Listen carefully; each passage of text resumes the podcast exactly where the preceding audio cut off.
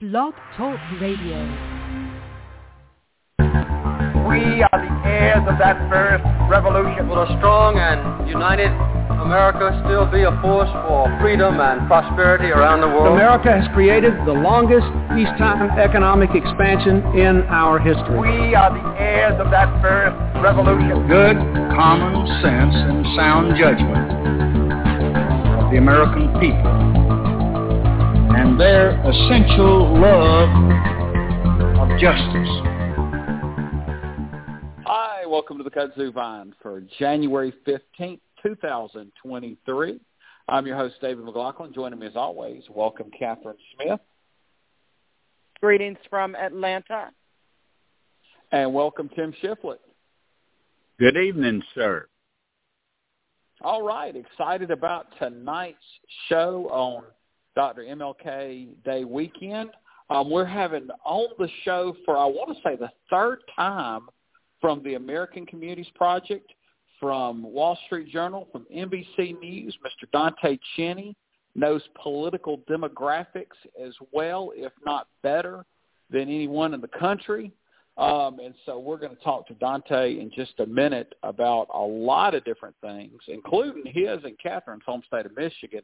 But until then, there's a lot of topics we need to discuss, and one that has just been growing and growing that we've had on the list now for three straight weeks that we hadn't gotten to, and we've wanted to get to, is the biggest enigma in the House of Representatives, freshman representative from New York, George Santos.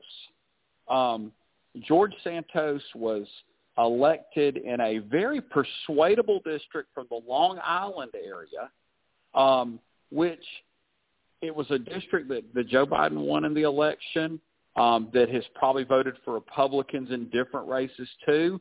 And usually those races are the kind of races that everything's scrutinized. And somehow the biography or the work of fiction that is George Santos' biography was not looked at. Um, I could go through. I think I sent y'all the iceberg of just um, crazy lies he's told about his family, his parents, saying his parents died in nine eleven and that horrific tragedy when they died later in the decade. I have no idea why anybody would lie about something like that and so many other lies. If we listed all the lies, we couldn't talk to Dante tonight, Catherine. What are your thoughts on what has happened here with the election of George Santos? Well, it just seems like a complete failure in uh, any kind of background check on him uh, from anyone. Uh, it, it just uh, it's kind of interesting if uh, um, you know I've been following it but this afternoon I just went to Wikipedia and read about it, and it's just this incredibly long list of lies. And and when you read them all together, it's just like, how in the world did this guy get anywhere? Um, and there were there were people that were suspicious of him, and and and um, but didn't really carry, didn't really take it anywhere. So uh, yeah, it's like a kind of a amazing failure of of uh, from the media to the opposition research and even to the Republican Party for not, you know, doing any any investigation of their own candidate. So yeah, it, it's kind of a remarkable uh,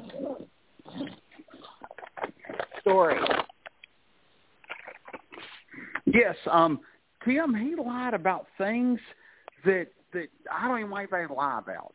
Um, he lied about this volleyball career, and um, you know, I'm I think volleyball is a magnificent sport. Uh, sport. My daughter played it for seven years in school and like four more in travel.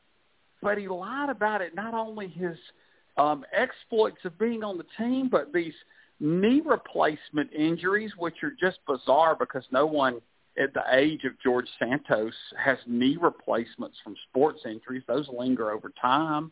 It just weird lies. Um, Tim, how did he make it through? Well, during the campaign, his opponent tried to broach the subject, but nobody paid any attention to it. His opponent didn't have any money, no way to really throw it out there where it would gain uh, some traction. Some local media talked about it a little bit, but and, and and I imagine because the Republicans wanted to win the district, they didn't care that much. They they pretend to care now, but I noticed a lot of his lies. Like um, an issue would come up where he'd have a lie ready about it. You know, the nine eleven tragedy. That's a big thing in New York, and of course he had to get in on that. He talked about the, the working on Wall Street, you know, with Citigroup and Goldman Sachs. Sounds good. Talked about going to Baruch College there, New York University. Sounds good. Said he, you know, attended a prestigious prep school. Uh, he even covered uh, animals, which people love, of course, with some charity called the Friends of Pets yeah. United.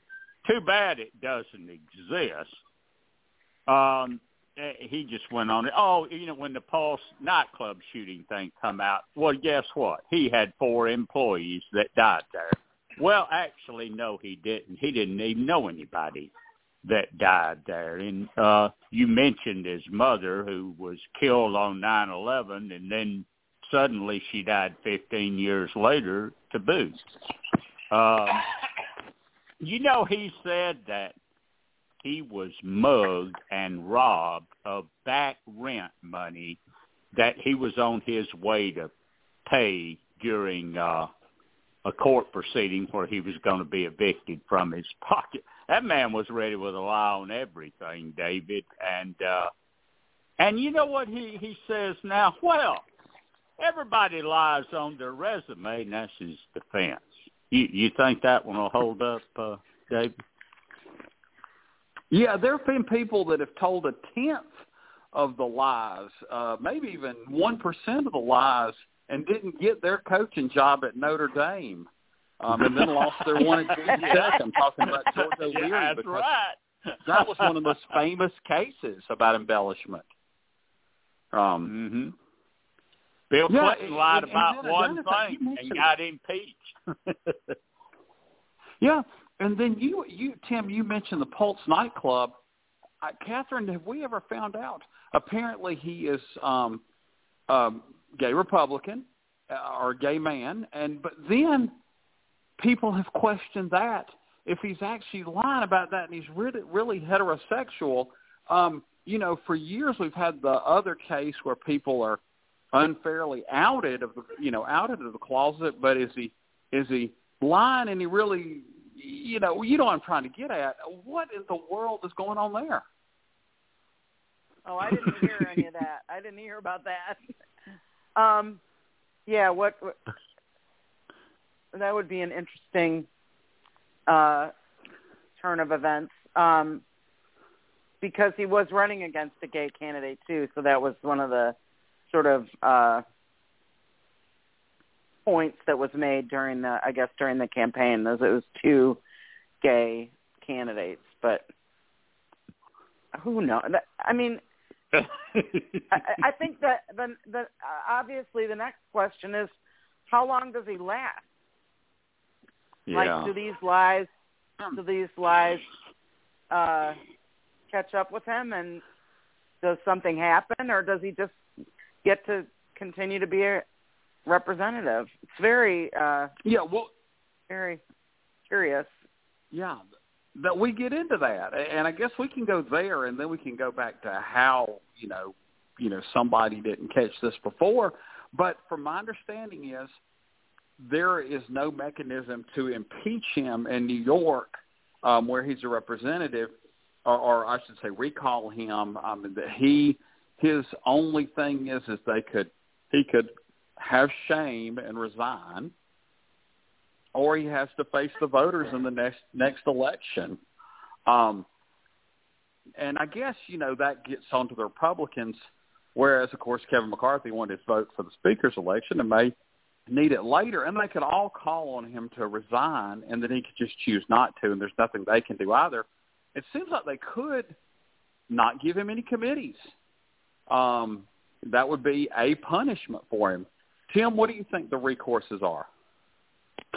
Well, I mean, they could they could kick him out of Congress with a you know a floor vote. Not going to happen. Speaker McCarthy has already said they're not going to do anything, and that you know the voters have decided and will decide about him.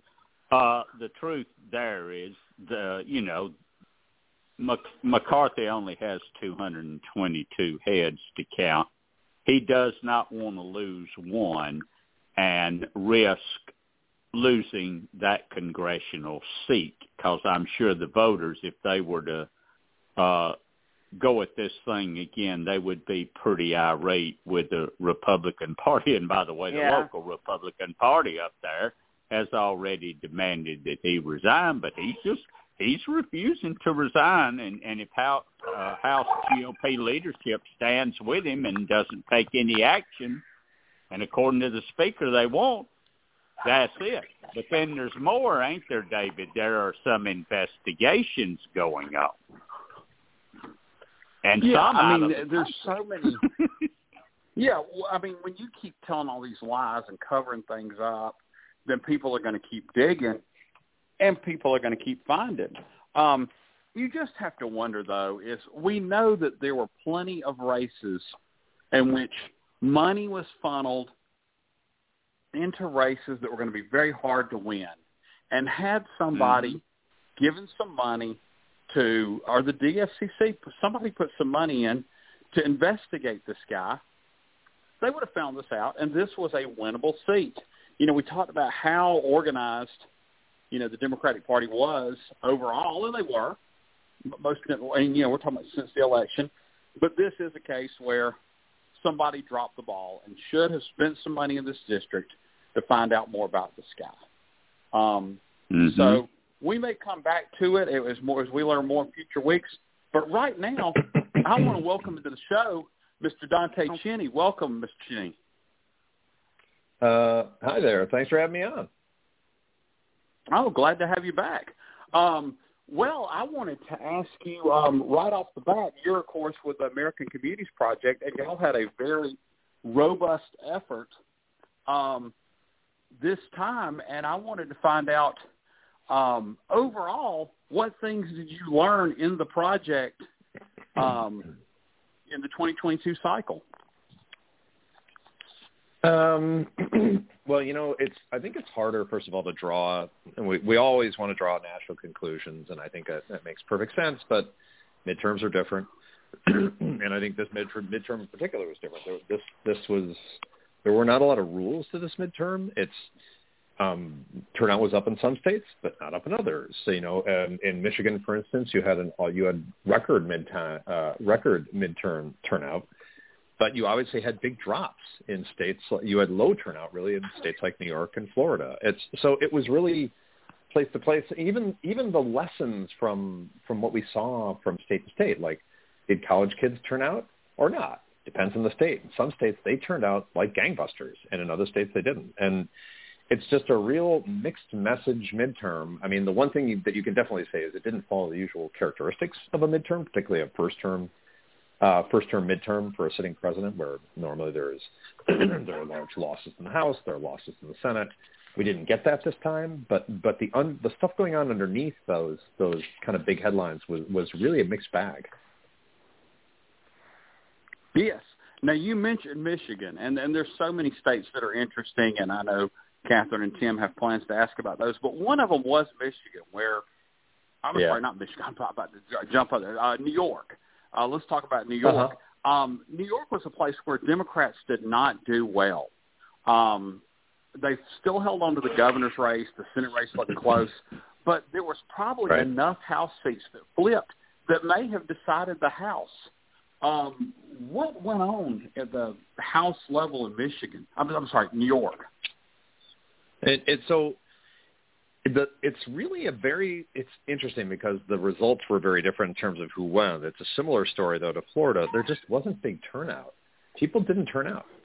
And in New York, what that meant is Democrats really weren't turning out. I think that like there was this thing of feeling that Hochul might be in trouble. She wasn't, right? I know it was it was close. I mean, it was close for New York. It was six points and I think three hundred thousand votes. That's not close, but it's close for New York for a Democrat, much closer than it normally is. And what is that about? That was about there just wasn't a lot of enthusiasm among Democrats in that state, and that was a real problem. I think you saw, you know, we'll get to it probably in other questions, but like Florida was a similar thing. Not a lot of enthusiasm among Democrats, but for a different reason. I think the the feeling in Florida was those races weren't going to be close. So, you know, we'll talk about these counties we were watching, but one of the outcomes of the counties we were watching is one of them was Duval, which is where Jacksonville is, and it underperformed big time for Democrats. Mm-hmm. Why was, you know, it's always like that county flipped. What does that mean? It's like in a midterm, when you go from a presidential to a midterm, it's flipping is really something very different. It can be very different anyway. It's always about who turns out. But when you go from a midterm, from a presidential to a midterm, and counties flip or states flip, it's it's more often than not it's really about turnout. And there just were not a lot of enthusiastic voters among the Democrats in those states for for various reasons. New York, and then I also think Florida, and then I think maybe also even California. Just not a lot of fired up Democrats in those states. And that's why when you look at these national figures and what the national House vote looked like, Republicans did, you know, well. I mean, it's they, again they picked up what ten seats. They flipped. You know, it's really a five seat margin right now. But like it's the same story everywhere. It's like there were these big populous states where the Democrats basically just didn't get the turnout they wanted. Yes. Now heading into the um, election, there was a lot of talk about how in a lot of these special elections, the Kansas referendum, that voters, Democratic voters, were turning out on the issue of freedom of choice and mm-hmm. reproductive choice. And in some places, I hear what you're saying, they did turn out, but some places they didn't. Why, in any right. kind of research you've heard, why was that not a more motivating factor across the board um, in November? Well, I think what the court really did when it struck down Roe, essentially, was said, we're going to throw this back to the states. And frankly, if you live in a state like New York, you're like, well, abortion's not going anywhere is right here. It's safe. We're, we're, it's not, and I think same obviously is true of California. so where did you see bigger turnout? For, for example, that record turnout in Michigan that we saw, what was that about? Well, look, I think that Whitmer was going to win anyway, but the, the huge turnout there was about putting a right, a constitutional right to an abortion in the state constitution. And that just turned Democrats out in big numbers. And so I think in states where abortion, the right to an abortion was threatened, was more likely to be threatened, and obviously Kansas, uh, you know, much earlier in the cycle, just to, you know, just to vote on abortion was a really good example of this. Like, holy, holy moly, we're going to lose this right um, let's turn out and we're gonna we're gonna go out to the polls and we're gonna make sure we we basically enshrine this right and keep everybody safe. Or in states where they were trying to you know restrict abortion more or make it you know introduce heartbeat heartbeat bills or basically weaken abortion, you'd get people to turn out to kind of lock things in place, but or try to help or, or, or save abortion in those states. But in states like I think New York and California in particular, they're just like, you know, like look, it's ter- look those states I think are obviously pro-choice. They want abortions to stay legal, but in their states, they're just like abortion's not going anywhere in New York. Abortion's going to stay legal here. So it's it's not that they don't care about it, but it wasn't as much of a of a motivating factor, I think. Yes. Well, I may have some more questions in just a bit, but I want to be fair to Catherine and Tim, who have questions um, Catherine about y'all's home state, and then Tim's going to talk about one of those counties in particular, if not more, from the American Communities Project. Um, Catherine? Hey, Dante. Thank you for being with us tonight. It's great to have you on again.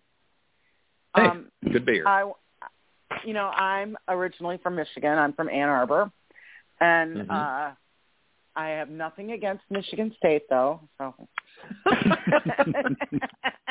That's fine. That's we're all we're all we're all happy. We're all um, from the mitten. It's all okay. Yeah. That's right. Um, I wanted. I, I mean, there's a lot of uh, you know, sort of puzzles and information uh, curiosities out of Michigan from November. But I, I think um, one of the key questions or um, surprises, I guess, is Whitmer's um, big win without a lot of uh, without with low turnout from the Detroit area. So what Mm-hmm. what what's what happened there? Like, did she just have support from all across? I, I haven't looked at all the numbers, but we do know that Detroit had lower lower turnout. So so what what Yeah. have you learned about that? Well, and to be clear, you know, obviously margins, Democrats obviously still huge margins for Whitmer and Detroit, but they didn't get the number of votes. Like normally, there have been, you know, obviously if you're from Michigan, uh, you know, Jim Blanchard lost really the governor's race in 1990 because Detroit didn't turn out. I was covering that race when I was there. Detroit didn't turn out. That meant he lost the state. So what was different this time? Well, I think I will say uniformly around the country there is one big warning sign in this election, and you see it in Michigan, and you see it in Wisconsin as another place you see it, what's what happened in Mandela Barnes. The black vote in big cities did not turn out. It did not. And it wasn't a Michigan thing. It is a national thing, and it is a real concern for Democrats. It's something for them to be worried about. What was different in Michigan? What was different was because of abortion, number one, and number two, look, the Republican candidate, Tudor Dixon, is just was she's just a terrible candidate. Let's just let's just make no bones about it. She was an awful candidate. She didn't really have any experience. Her positions were, you know, she she did not favor allowing abortion even in cases of rape and incest. I think life of the mother she was okay with, but even that she was it wasn't completely clear for a while. And so what happened? Well, all the suburban vote in particular and the college towns in in Michigan came out heavily for Whitmer. I mean, so Macomb County, which is north of Detroit, where I grew up, has become a real stronghold for Donald Trump, and there are counties like it all around the con- country. It's what we call middle suburbs um, in the American Communities Project. Um, they voted for Whitmer uh, all around the state of Michigan too. Like Macomb County flipped; it was a Trump county. It voted for Whitmer. Why is that? Dixon was not a great candidate for those people. Number one, and number two, abortion really did, I think, fire up the suburban vote. Like suburban women, and you know, let's be frank, suburban men and suburban women do not did not want that right taken away, and they wanted in the state of Michigan to enshrine it, and that was really what locked it in. Now, I do think the bigger, and this what that was about, you know, it wasn't just Whitmer. Like Whitmer wins, Benson wins, uh, the Attorney General, um, oh, jeez, forgive me, Dana Nessel wins. They all win, and they win comfortably, and they win because abortion was on there, and I think that suburban vote, college-educated voters in particular, but but the suburban vote in general, was just came out and said, no, no, we're, we're not doing this here. Okay, we're there. We this is a weird. I mean, you're from Michigan, so you know this. Like, we're not Indiana. We're we're abortion's going to be legal in this state.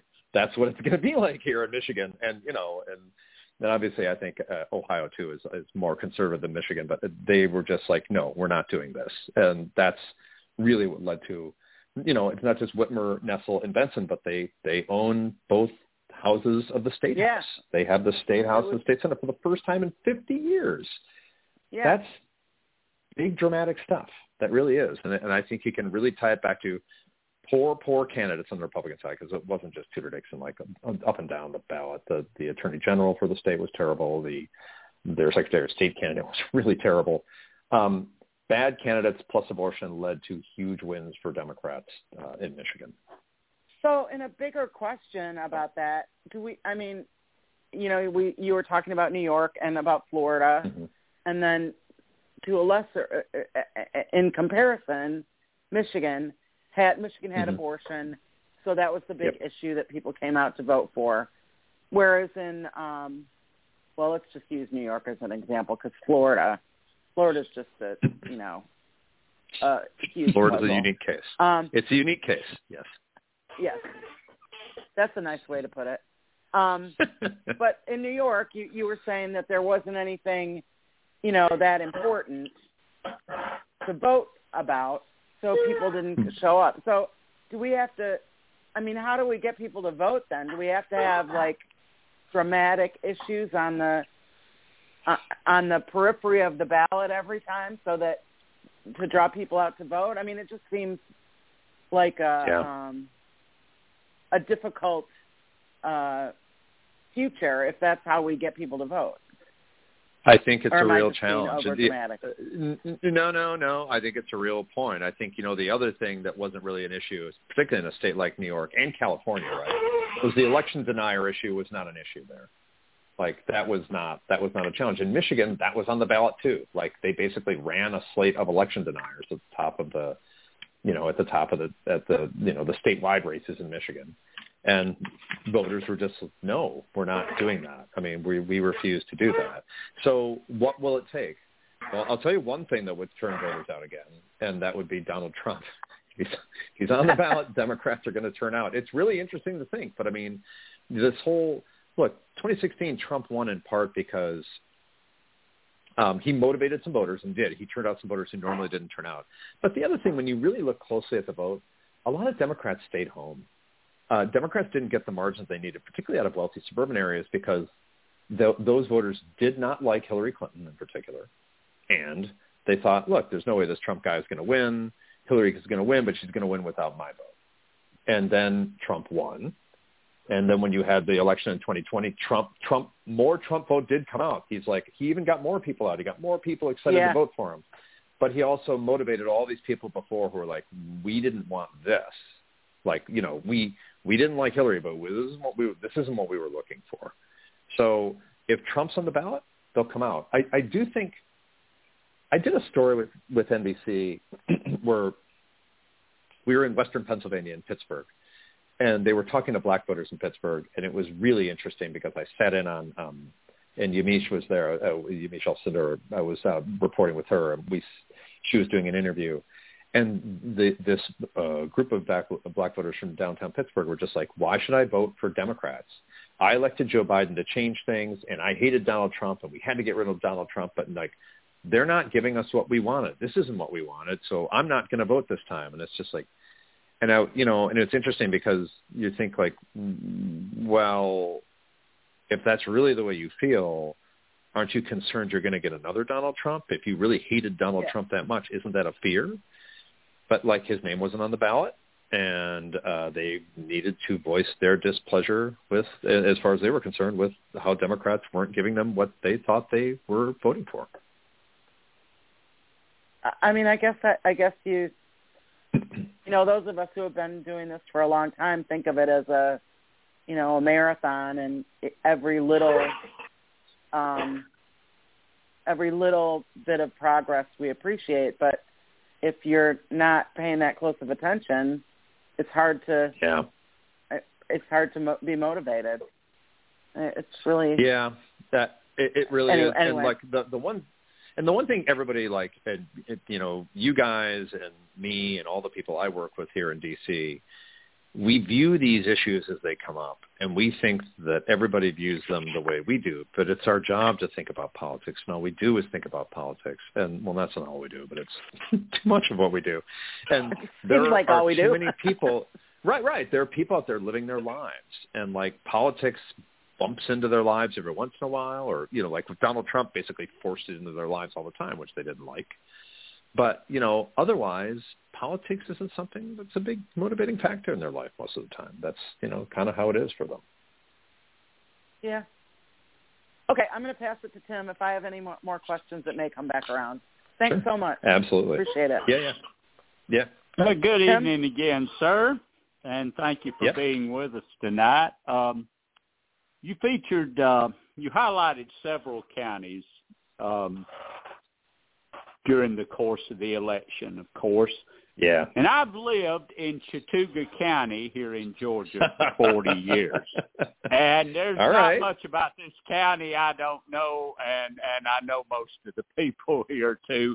And I say Yep. that to say before the election, I, I, I knew this would be an 80-20 Republican county. Uh, uh, and, and I could practically point to who was going to vote for who. That that that's the way this county is. So Um, it, it's a typical rural county with with one elected Mhm. Democrat, and and he's the coroner, you know, and, and the Republicans are just waiting on him to retire, and they'll they'll take that too. But but at any rate, Right. I have two questions for you.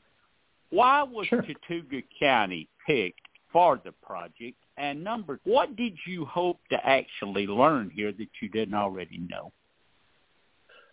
I think the reason we wanted, well, I know the reason we wanted to go to Chattooga. the big reason to go to Chattooga was um, it was a representative county for this group of rural rural counties, particularly rural southern counties, but rural northern counties too. There we there was a county in Michigan we went to that was um, it was really the same story, and we watched the governor's race through the eyes of that place too, which is Missaukee County. So why do you go to those counties? Well, what you want to know is, for us, this is a midterm election, post-Trump, without Trump on the ballot. What happens to those voters? Do they still come out? Uh, because Trump did really motivate a lot of voters to come out and vote, and like without him on the ballot, because he's gone now. I know he's kind of there, like in different sorts of ways, but like not really on the ballot.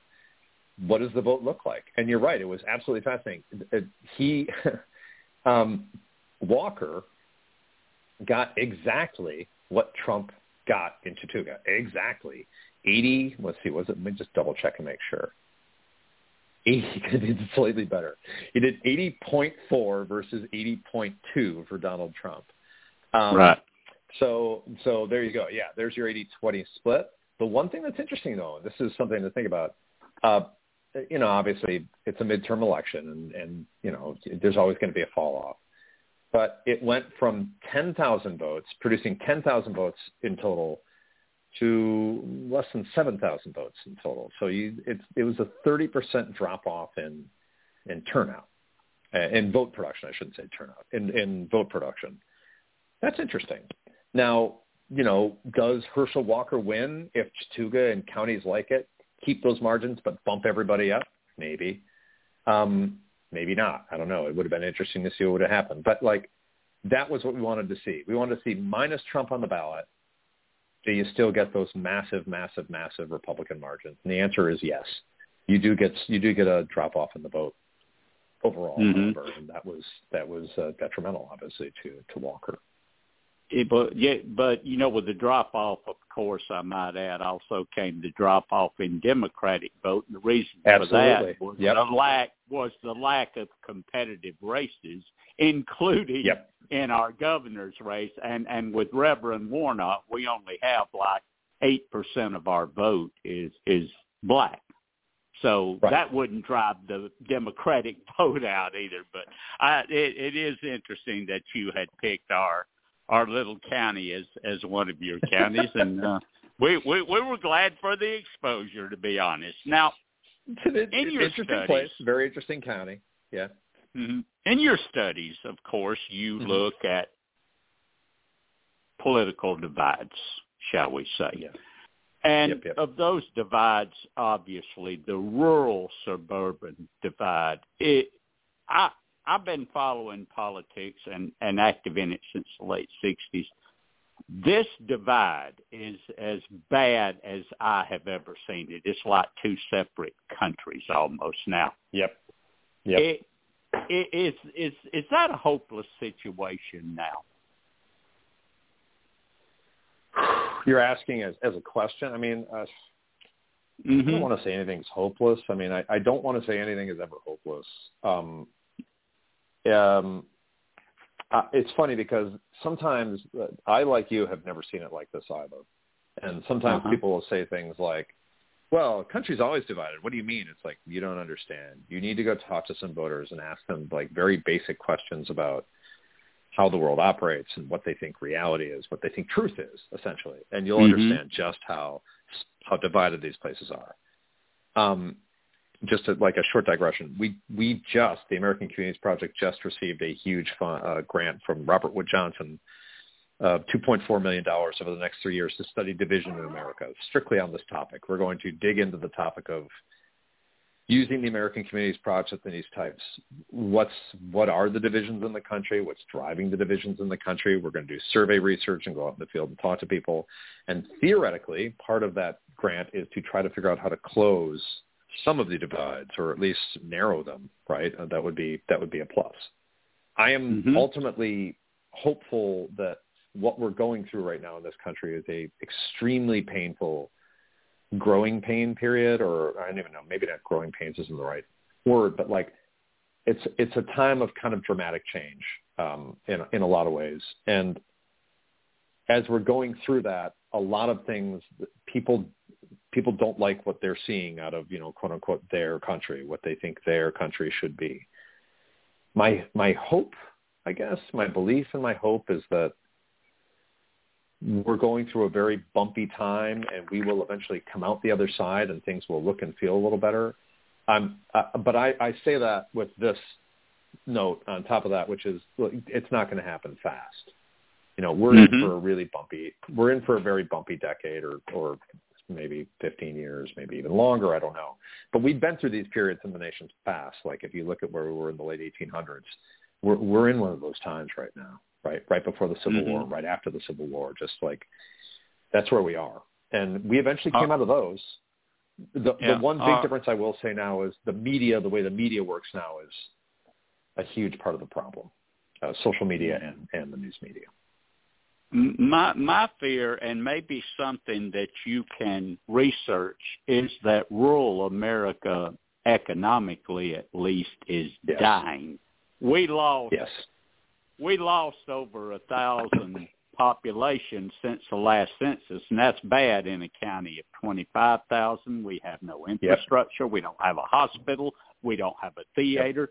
For crying out yep. loud, we don't have a crystal or a bowling alley, and we, and more importantly, we don't have any real, a lot of industry in this county. We're a commuter county. We have to go to another place to work, and I did for years and I, and yep. I'm just concerned about that. Um, well, and I'll yeah, it, it, it, it's not alone. You know, that's the thing that's really uh-huh. disturbing. Like more than half the counties in the United States lost population over the past over the past wow. decade. More than more half. than half. Wow. Yeah. That's yep. scary. Okay, I want to turn to one individual before I send you back to David because a guy that really interests me is Big John Fetterman. Um, now, I believe it was James Carville that said that you divide Pennsylvania three ways: Pittsburgh, Philadelphia, yeah. and Alabama. Uh, yeah. and, and and that that's really their voting pattern. And he's a self-described progressive. But yes. somehow I saw in the data that he made big inroads into areas that Donald Trump also ran well in. How in the world did John Fetterman manage to do that?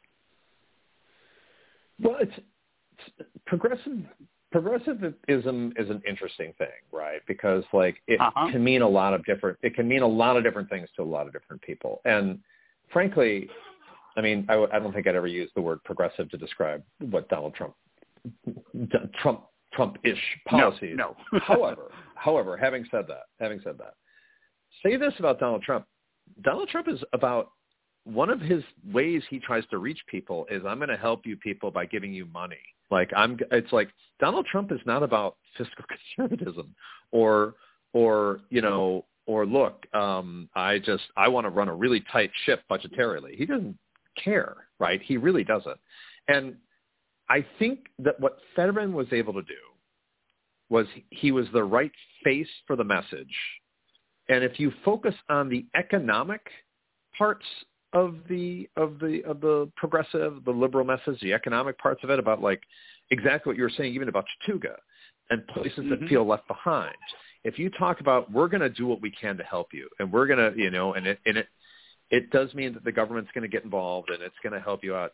If the right person is saying that, I think it works because look, frankly, for a lot of these communities, and this is definitely true with rural Pennsylvania, Chattooga County, but rural Michigan where I grew up, it's the same thing. These places are all losing population, and this idea that like the the the private sector is going to save these places is just like that. Look, that, how and why, right?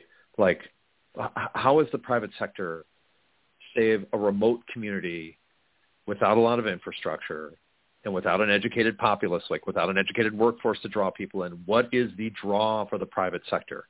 So for some of these places, the answer is going to be like the, the government, the public sector is going to have to step in. Maybe it's infrastructure projects, maybe it's other things, and that message could have some resonance in these places. And when you when you take that kind of message and you pair it with somebody who looks like John Fetterman, mm-hmm. you can. I think you can you can sell that. That's that's saleable. People people uh, moderate Republicans. Now I'm not saying like you know deep deeply deep dyed Trump Republicans, but moderate Republicans or or independent voters, whatever we want to call them, you know, that message will resonate with them. And I think he was able to do some of that. Uh, mm-hmm. It was now, pretty interesting stuff. But but uh, on the other hand, Donald Trump was unable to sell his preferred candidate, Mel Oz, to uh, yeah. he was, Pennsylvania he voters in the way he, he had hoped. candidate, though, right? I mean, hey, he yeah. was like he was he was just like he just didn't. He was awful. He was just such a bad candidate. It was like, God. I mean, like, look, you know, say what you will about Mastriano, and he was, you know, he was an election denier, and he got throttled, right? He just got destroyed uh-huh. because he was too far. Mm-hmm. But like Oz, like, man, it, how, how the hell does Oz resonate with like rural voters in Pennsylvania? The guy's not from Pennsylvania. He doesn't look or act like any of the people in Pennsylvania. I mean, you know, I talked to a pollster and he was saying like, look, this is a guy who hasn't given up his Turkish citizenship. Like, do you really think that's going to resonate with rural voters in a state like Pennsylvania? I don't think so. And he was right. You know, and it's it's, it's a Republican pollster, by the way. You know, yeah. he was a terrible, terrible candidate. And like, you know, could a better candidate have done better? I'll put it this way: if Oz hadn't, or if Fetterman hadn't had the stroke, uh, you know, which really I thought raised a lot of questions and, and concerned a lot of people, he would have won by more. I really think he would have won by huh. more. Yeah. Well, I thank you for that, sir, and I'm going to pass it back to David now. David. yes, just one last question, but it, it goes in a lot of directions, so you can pick any part of this. For cycle after cycle We've heard that the swing voter is dying or is dead, that it's straight mm-hmm. ticket voting up and down um, the ballot, which it certainly is more than um, than cycles past. But we had different yeah. places all across the country, Georgia, Wisconsin, and Nevada, in which the U.S. Senate and the governor's race split, and they split in different directions in different states at the same time any of those states kind of pick why the there were swing voters? why there were swing voters? I think a couple things. Why did First they of all, materialize in those states in this cycle? So, so a lot of those states, there are there are people registering as Democrats and Republicans is declining. First of all, in most states, in both parties, like there are more and more people that are quote unquote independent. The other place where you really saw it was independents voting uh, in Arizona, right? Voting heavily. That, that was one where everybody was sure Kari Lake was going to win. She did not, and she didn't because of you know independent voters. Now a lot of those independent voters are real moderates. A lot of them already lean one way or the other. Um, I I think that straight ticket voting is becoming very difficult in the country right now because the parties are in such a state of flux. Well, one party in particular, the Democrats to some extent, definitely Democrats are trying to kind of get a handle on who they are, but like nothing like what the Republicans are going through right now. And like what it means to be a Republican, I mean, look at look at the candidates. I mean, like I'll give you a really good example of this. Ohio. So in this in this election, uh, you had a Senate race and you had the governor's race in Ohio. Um, and when you when you look at uh, when you look at the governor's race in Ohio, let me just look at it really quickly. You know, you have DeWine winning by 25 points. 25 points. In the Senate race in Ohio, which J.D. Vance won, J.D. Vance won by seven. Um, those are both Republicans. Uh, and they are really, really different ideas about what it means to be a Republican. That's not to say that Mike DeWine is some liberal or even like super moderate, but he's not Trumpy.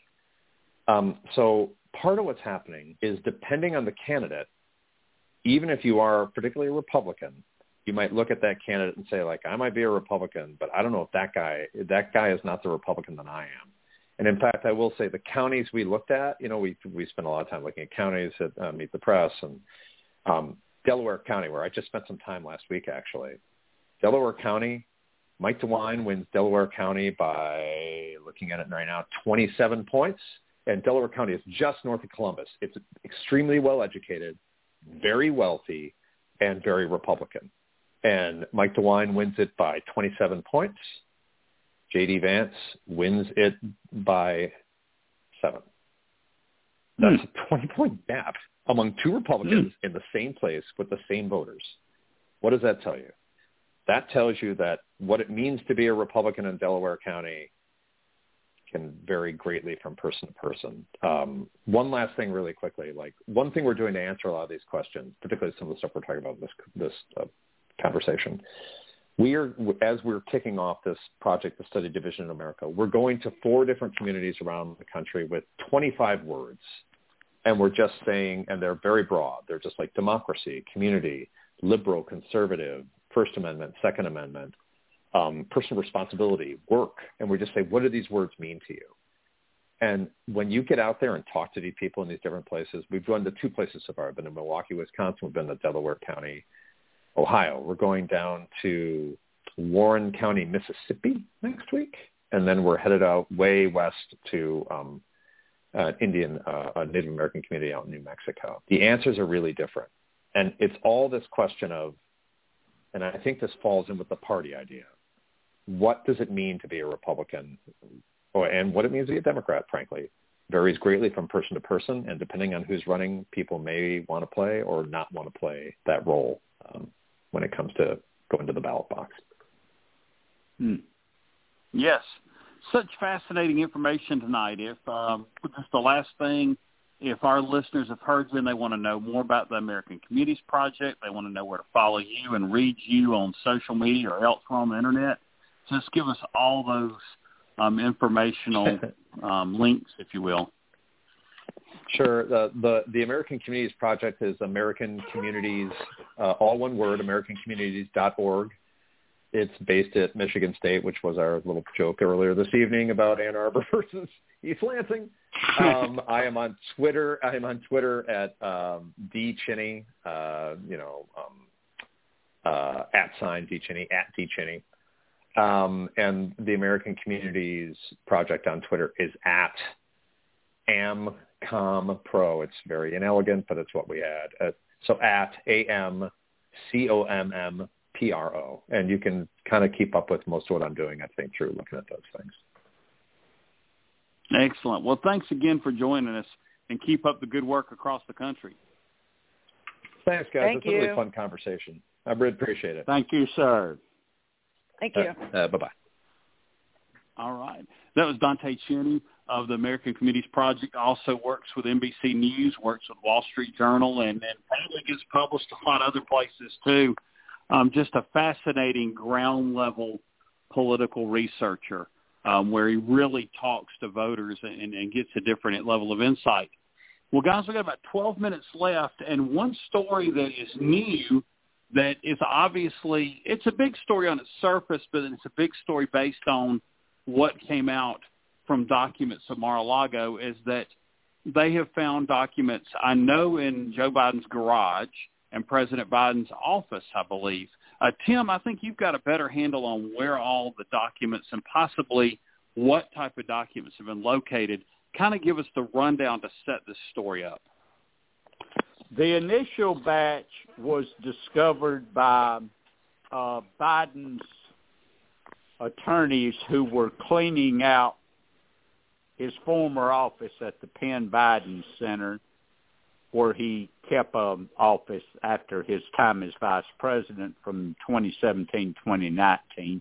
And they were packing up some boxes, and they found 10 um, documents there that were uh, classified.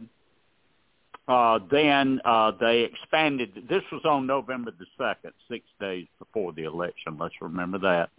Uh, then um, they expanded their search to be more thorough, and and they went to um, the president's house, Delaware house, um, lake house up there. And in his garage, they found uh, one classified document, and then in the house itself, uh, couple of days later, five more for a total of 16 uh, documents. So that's where we are now with the document search. Okay, so let me ask you this question. They found the 16 documents.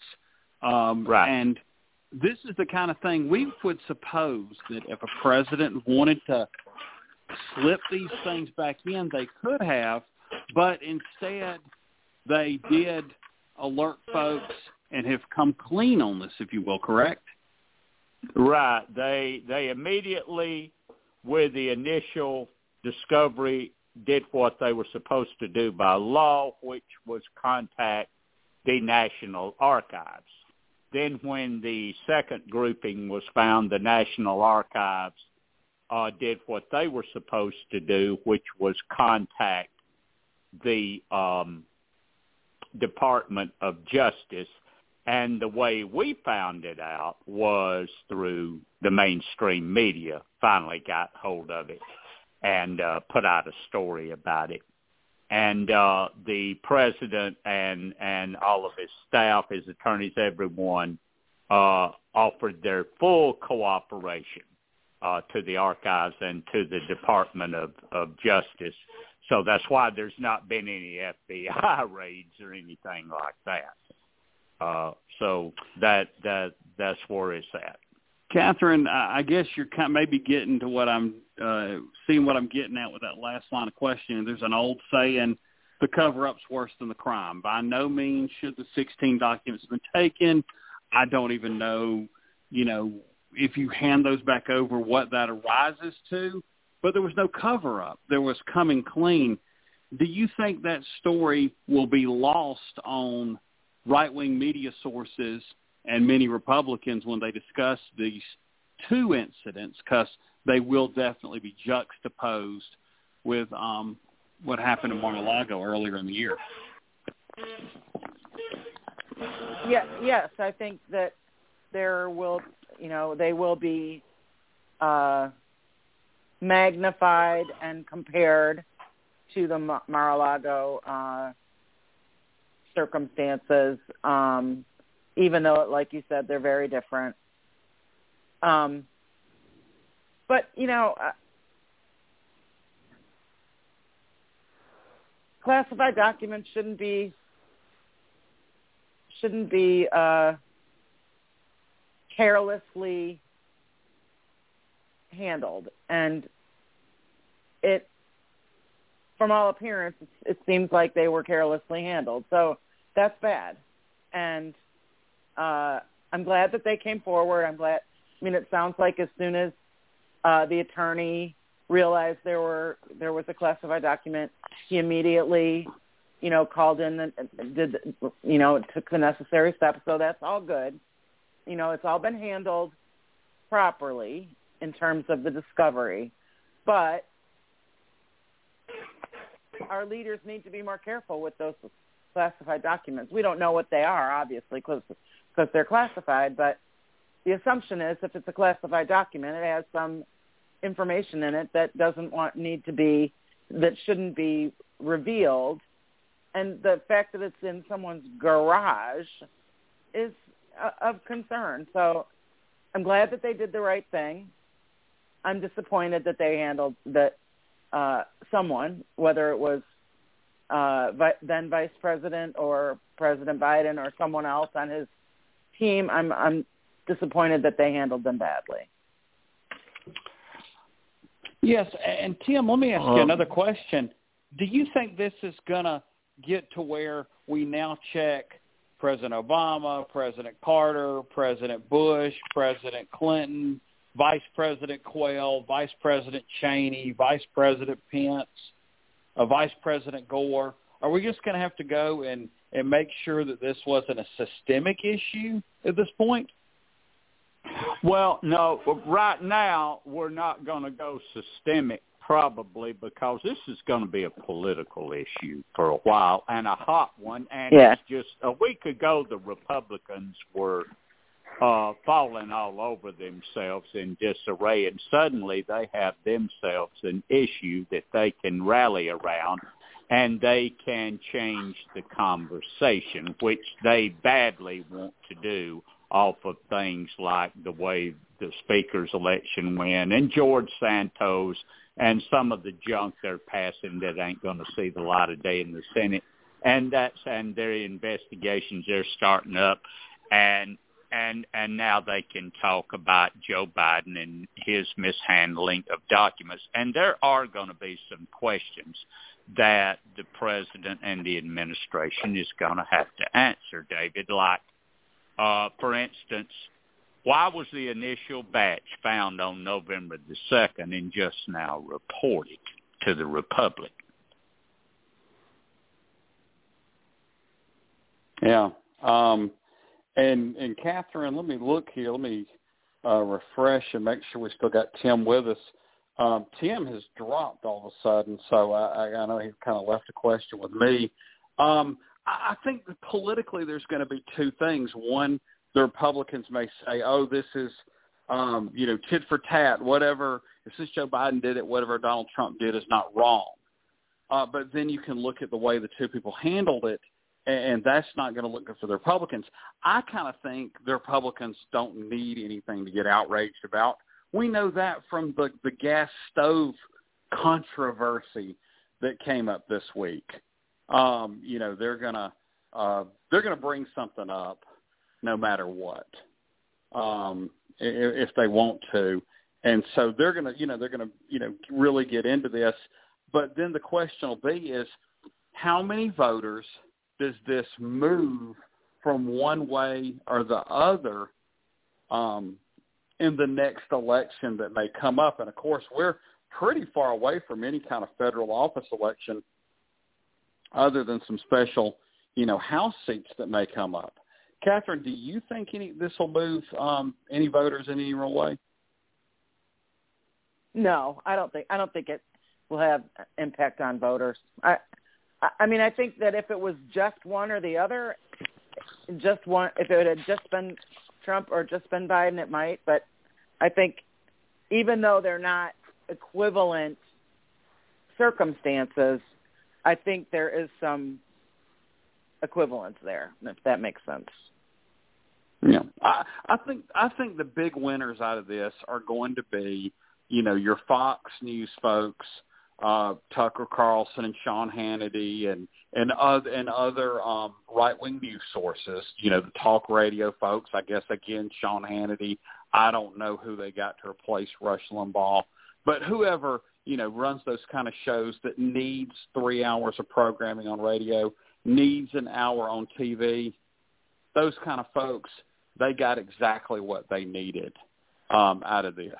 Well, we didn't even get to the um, big controversies like gas ovens tonight. We didn't get to Sarah Huckabee Sanders acting so boldly and, and banning the probably very often used term of Latinx in Arkansas. Uh, but we'll, we don't know what will come up next week. But we do know we have a great guest uh, joining us for I don't know how many times now, a frequent guest of the show, Steve Seisinger he's going to come in from uh, California and talk to us about, among other things, the 2024 uh, U.S. Senate race in California, which may or may not be an open seat. But until then, been the Kudzu Vine. We are the heirs of that first revolution. With a strong